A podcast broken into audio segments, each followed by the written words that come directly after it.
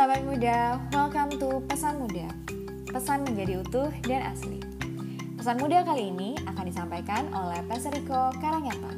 Enjoy the sermon. Shalom sahabat muda, selamat hari Minggu.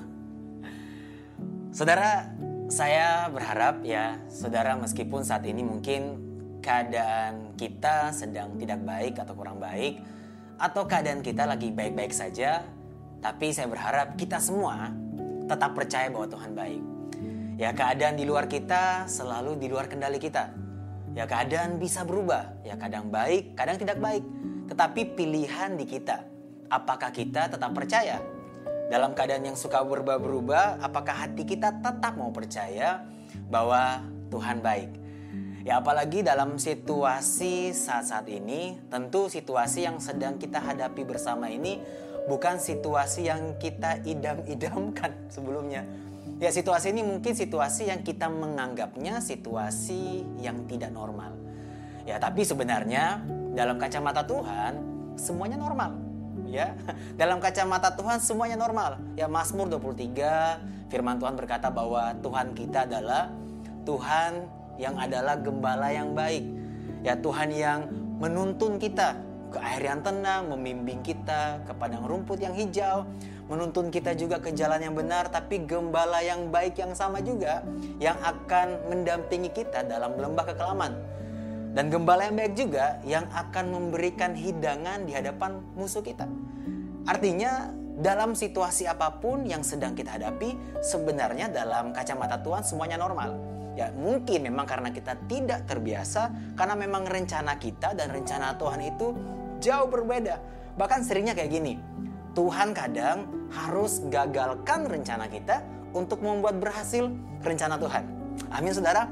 Mari kita buka firman Tuhan dalam Mazmur 33 ayat yang ke-10 sampai 11. Tuhan menggagalkan rencana bangsa-bangsa.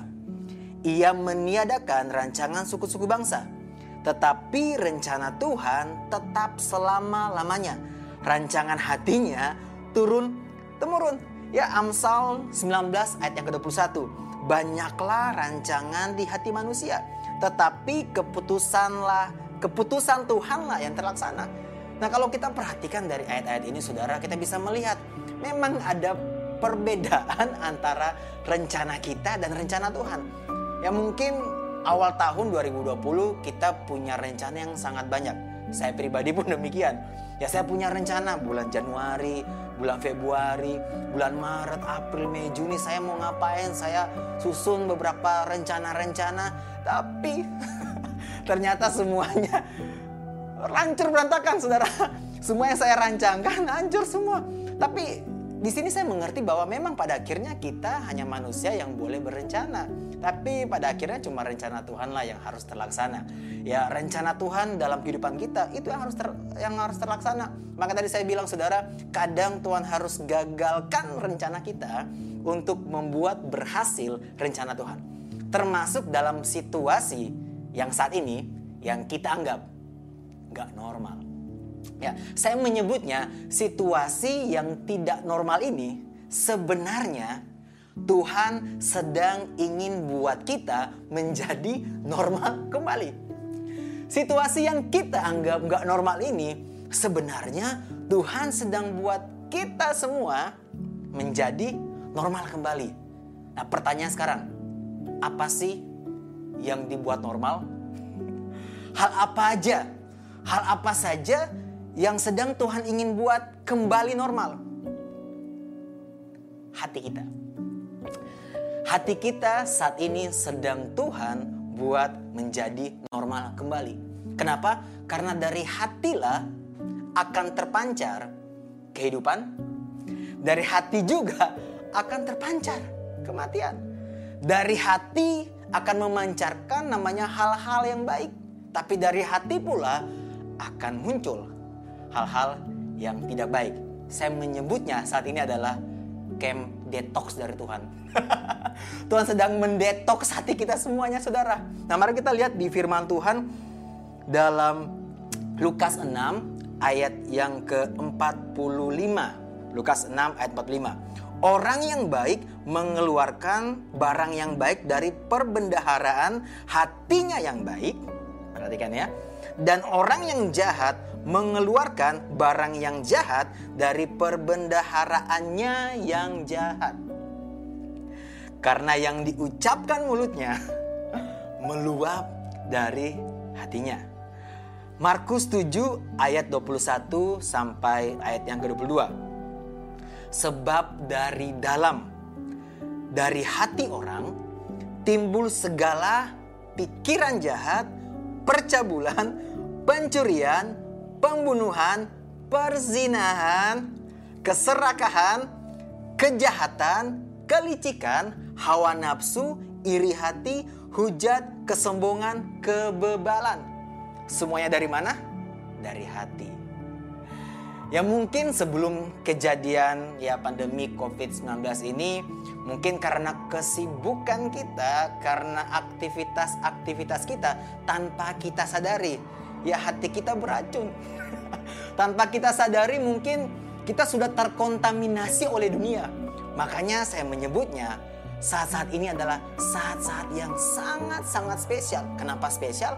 Karena Tuhan sedang buat hati kita menjadi normal kembali. Dalam hal apa? Pertama, hati kita kepada Tuhan. Itu poin pertama. Hati kita kepada Tuhan, Tuhan ingin buat menjadi normal kembali. Karena mungkin dulu Tuhan hanya jadi tambahan. Mungkin dulu Tuhan bukan jadi segalanya. Mungkin pencapaian kita segalanya. Mungkin pacar kita yang menjadi segalanya. Mungkin ketenaran kita yang menjadi segalanya. Atau mungkin uang yang kita raih, uang yang kita miliki, itu jadi segalanya buat kita. Nah saat-saat ini, kita harus renungkan kembali. Apa benar Tuhan cukup buat kita? Atau lagu Christ is enough for me dari Hillsong itu cuma sekedar jadi nyanyian yang kita nyanyikan waktu lagi menyembah Tuhan. Tapi apakah itu benar-benar kita bisa praktekkan dalam kehidupan kita? Di mana Tuhan cukup buat kita. Nah, momen yang spesial ini, Tuhan sedang buat hati kita menjadi normal kembali. Supaya kita jadikan Tuhan segalanya dalam kehidupan kita. 2 Tawarik 16 ayat 9. Karena mata Tuhan menjelajah seluruh bumi untuk melimpahkan kekuatannya kepada mereka yang bersungguh hati terhadap Dia. Ya. 2 Tawarik 16 ayat 9 tadi bahwa Tuhan saat ini sedang menjelajah matanya melihat siapa anak-anaknya, siapa orang percaya yang benar-benar bersungguh hati saat-saat ini kepada Tuhan. Jangan-jangan sukacitanya kita, tenangnya kita waktu keadaan lagi baik. Maka tadi saya bilang di awal kan, saya berdoa supaya kita tetap percaya Tuhan baik. Ya, meskipun dalam keadaan yang gak baik, saudara, karena hari ini Tuhan sedang melihat Tuhan sedang menguji kita semua. Apakah benar kita mencintai Dia? Atau jangan-jangan selama ini Tuhan cuma jadi tambahan saja buat kita. Kita ajukan agenda kita, kita ajukan rencana kita kepada Tuhan. Terus kita minta Tuhan, kita paksa Tuhan untuk bantu kita. Kita paksa Tuhan untuk intervensi di setiap agenda dan rencana kita. Bukan sebaliknya. Harusnya kan kita yang masuk dalam agendanya Tuhan. Harusnya kita paksa diri kita untuk masuk dalam rencana Tuhan. Sekali lagi saya bilang, rencana Tuhan jauh lebih baik buat kehidupan kita. Makanya mari coba renungkan. Poin yang pertama, hati kita harus kembali lagi kepada Tuhan. Jadikan dia segalanya buat kita. Poin yang pertama. Poin yang kedua, Tuhan ingin buat kita menjadi normal kembali. Yaitu poin yang kedua adalah hati kita kepada sesama. Nah saudara, saya bersyukur banget adanya social distancing. Ya, tanpa saudara-saudari mungkin bukan hanya saya yang alami, saudara juga alami. Ya, adanya jarak ya satu dengan yang lain, tiba-tiba perasaan iri muncul.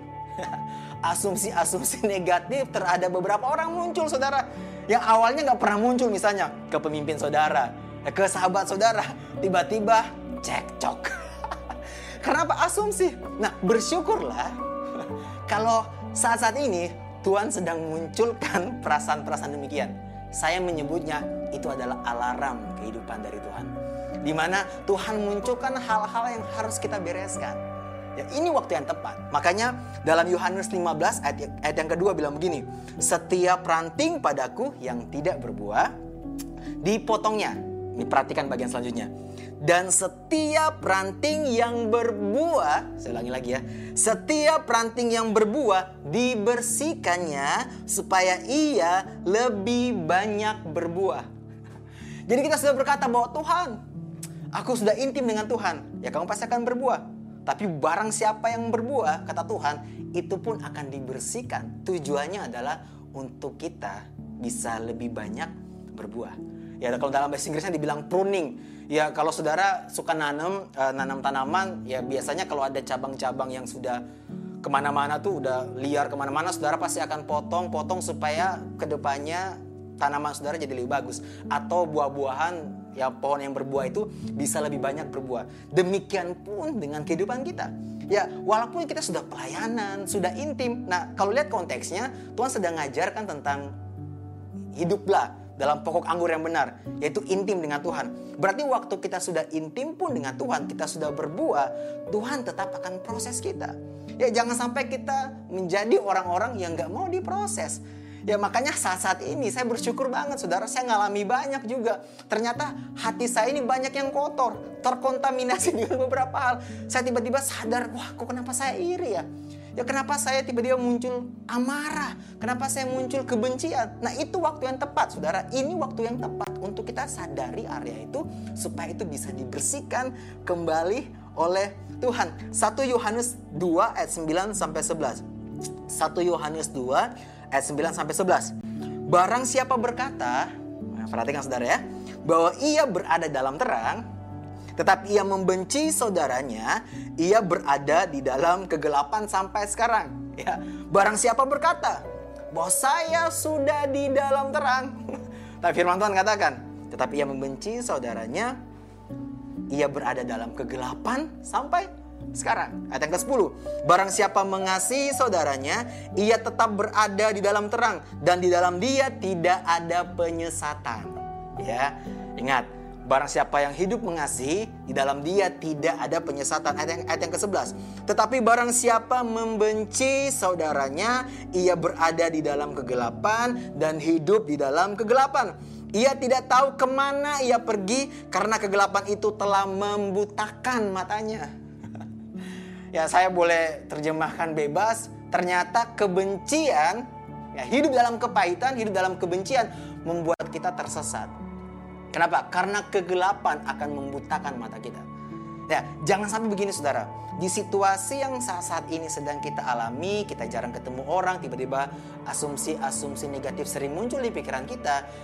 Jangan sampai kita hidup dalam kegelapan. Jangan sampai kita hidup iri hati, kita benci, kita kepahitan.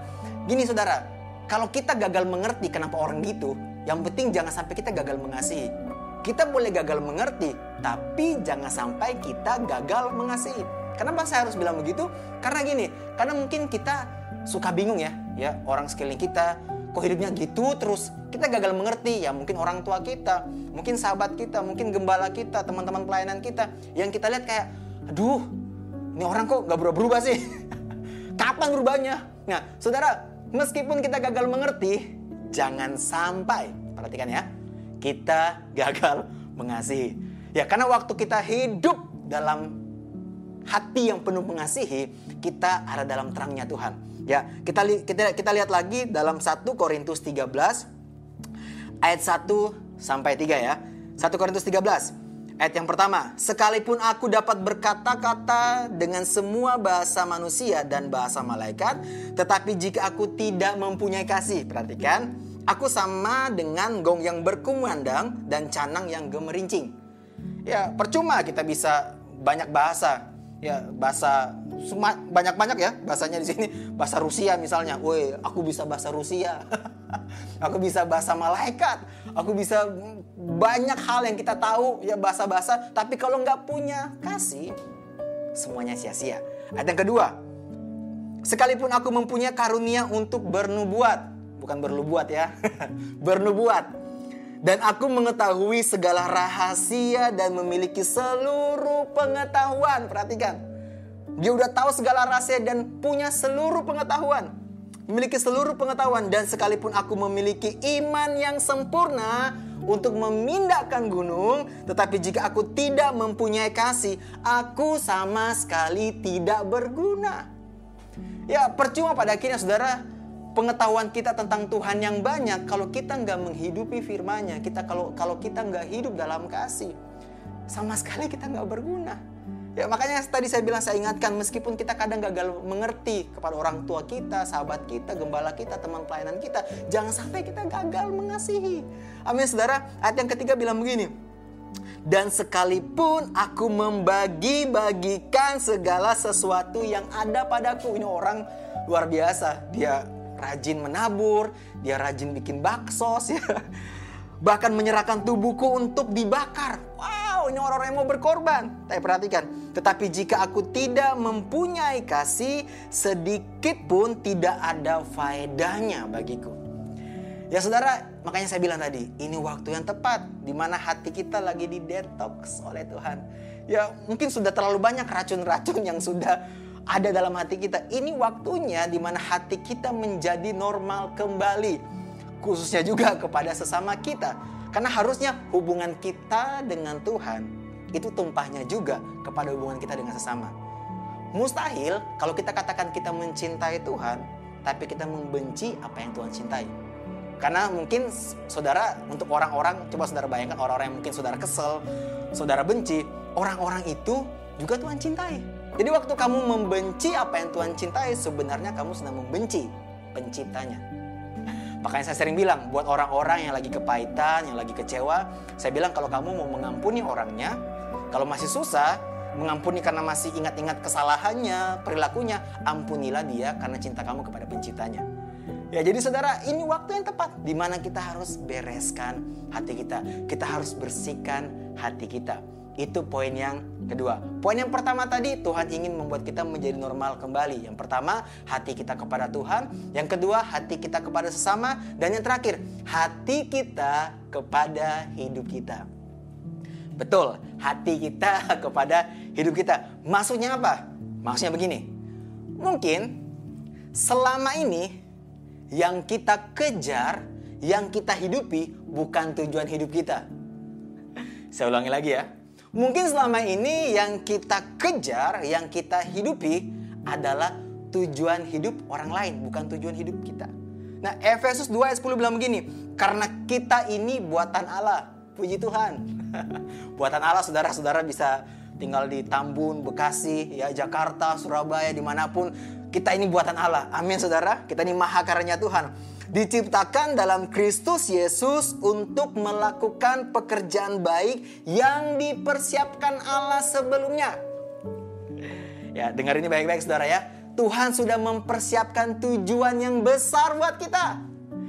Saya percaya begini saudara, tidak ada manusia di dunia ini yang diciptakan untuk tujuan yang rendah atau sederhana. Gak ada. Kenapa? Karena kita punya Tuhan yang luar biasa. Tuhan yang dahsyat, Tuhan yang luar biasa, mustahil menciptakan kita untuk tujuan yang rendah.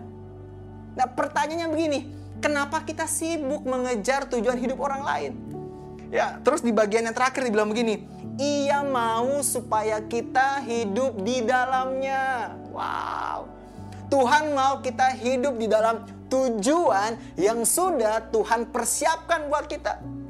Ini waktu yang tepat buat kita untuk coba kembali introspeksi diri dan mengingat-ingat kembali. Selama ini yang kita kejar atau hidupi tujuan hidup saya atau bukan? Kenapa merenungkan tentang tujuan hidup penting, saudara? Karena orang kalau hidup tanpa tujuan gampang diombang-ambingkan, gampang ke bawah arus. Contoh, kalau saya nggak punya tujuan hidup, saudara ya, kalau saya misalnya nggak punya tujuan ke suatu tempat. Ya saya ya udah uh, santuy-santuy aja. Ya, tiba-tiba teman saya dari Jogja telepon Kariko ke Jogja dong. Ah ya udah saya ke Jogja. Terus dari Semarang ada yang telepon lagi Kariko ke Semarang dong. Oke saya ke Semarang. Ya kalau orang nggak punya tujuan gampang diombang-ambingkan gampang keseret arus. Tapi berbeda ketika saya punya tujuan. Contoh, saya tujuannya mau ke Bali misalnya. Saya mau ke Bali, terus ditelepon sama teman saya yang sama dari Jogja. Kariko, ke Jogja yuk. Saya pasti akan bilang, sorry nggak bisa. Kenapa? Karena saya mau ke, ke Bali.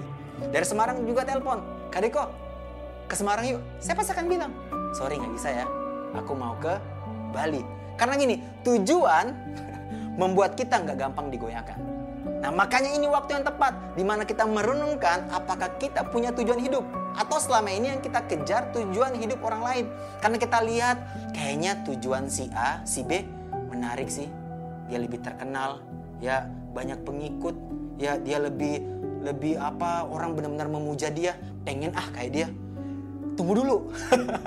Mungkin kamu dipanggil untuk, untuk tidak kayak sih kayak, kayak kayak orang itu. Mungkin kita tidak dipanggil untuk menjadi seperti dia. Jadi ngapain kita hidupi identitas, hidupi tujuan yang bukan harusnya kita di sana.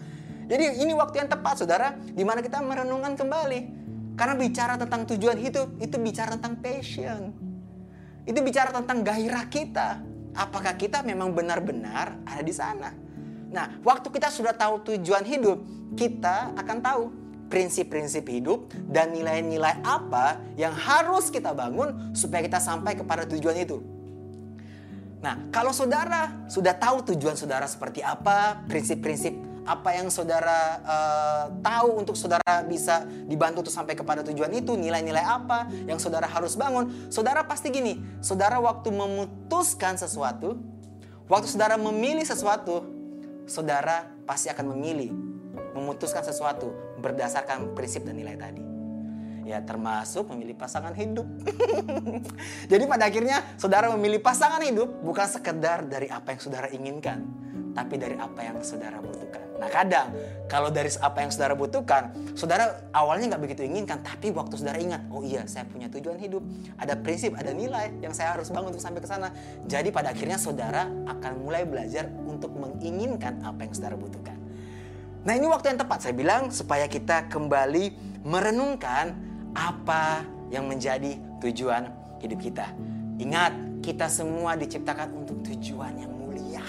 Kita di, diciptakan untuk tujuan yang luar biasa. Kenapa? Karena Tuhan yang menciptakan kita luar biasa. Jadi jangan anggap sederhana diri kamu, jangan anggap rendah diri kamu karena kamu diciptakan ya kamu diciptakan dari tangan Tuhan yang dahsyat dan mulia dan dia ingin kamu hidup dalam tujuan yang sudah Tuhan siapkan buat kita.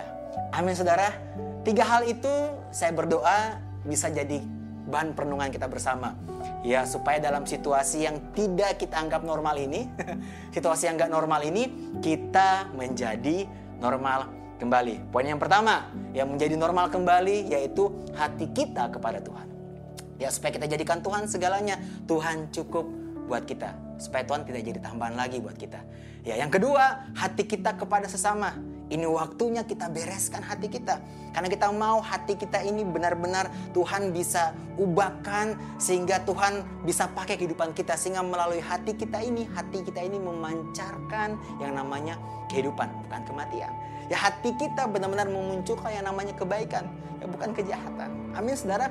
Yang terakhir, hati kita kepada diri kita.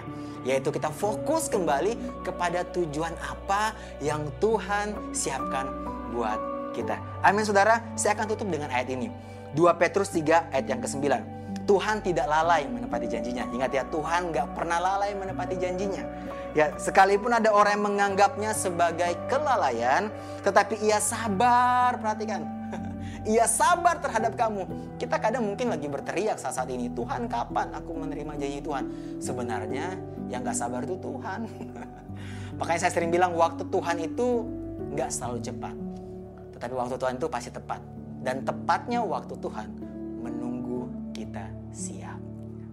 Nah makanya saat-saat ini mungkin Tuhan lagi persiapkan kita semua supaya kita bisa diperbesar kapasitas kita sehingga apa yang Tuhan sudah siapkan dan apa yang Tuhan sudah janjikan buat kita bisa kita terima. Ya, tetapi ya sabar terhadap kamu karena ia menghendaki supaya jangan ada yang binasa melainkan supaya semua orang berbalik dan bertobat. Mari kita sama-sama berbalik kembali kepada Tuhan dan mari fokuskan kepada hati kita di momen-momen yang seperti ini di mana kita ingin menjadi normal kembali. Amin saudara, mari kita berdoa.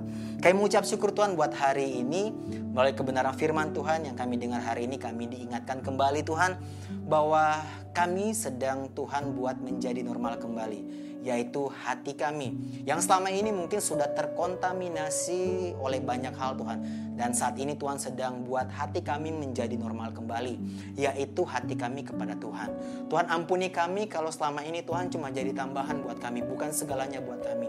Kami mau buat komitmen Tuhan kami mau jadikan Tuhan sebagai segalanya lagi buat kami. Tuhan cukup buat kami Tuhan. Terima kasih juga Tuhan melalui kebenaran firman-Mu hari ini. Tuhan ingatkan kami kembali supaya kami menjadi normal kembali hati kami kepada sesama. Mungkin selama ini Tuhan kami punya iri hati, kebencian, kedengkian, sombong dalam hati kami. Ini momen di mana Tuhan kami mau dibersihkan oleh Tuhan karena kami mau lebih banyak lagi berbuat Tuhan. Terima kasih Tuhan, ini waktu yang tepat juga buat kami untuk merenungkan kembali apakah selama ini yang kami kejar itu adalah tujuan hidup kami atau jangan-jangan selama ini yang kami kejar adalah tujuan hidup orang lain. Kami tertarik mengerjakan, mengejar tujuan hidup orang lain karena seakan-akan itu menarik Tuhan. Tapi kami hari ini Tuhan mau duduk diam di dalam hadiratmu untuk merenungkan tujuan apa yang sudah Tuhan siapkan buat kami. Karena kami percaya seluruh ciptaanmu Tuhan. Seluruh anak-anakmu diciptakan tidak dengan tujuan yang rendah dan sederhana. Seluruh ciptaanmu diciptakan untuk tujuan yang mulia dan sangat besar. Karena Tuhan yang menciptakan kami. Tuhan yang menciptakan kami adalah Tuhan yang sangat besar. Terima kasih Tuhan, terima kasih biarlah melalui kebenaran firman Tuhan ini kami mengerjakan pertobatan kami setiap hari supaya hati kami menjadi normal kembali. Terima kasih Tuhan, terima kasih buat kebaikanmu. Terima kasih Tuhan apa pun yang terjadi dalam kehidupan kami, kami tetap mau percaya, tetap mau katakan, Tuhan, Engkau adalah Tuhan yang baik dari setiap musim kehidupan kami.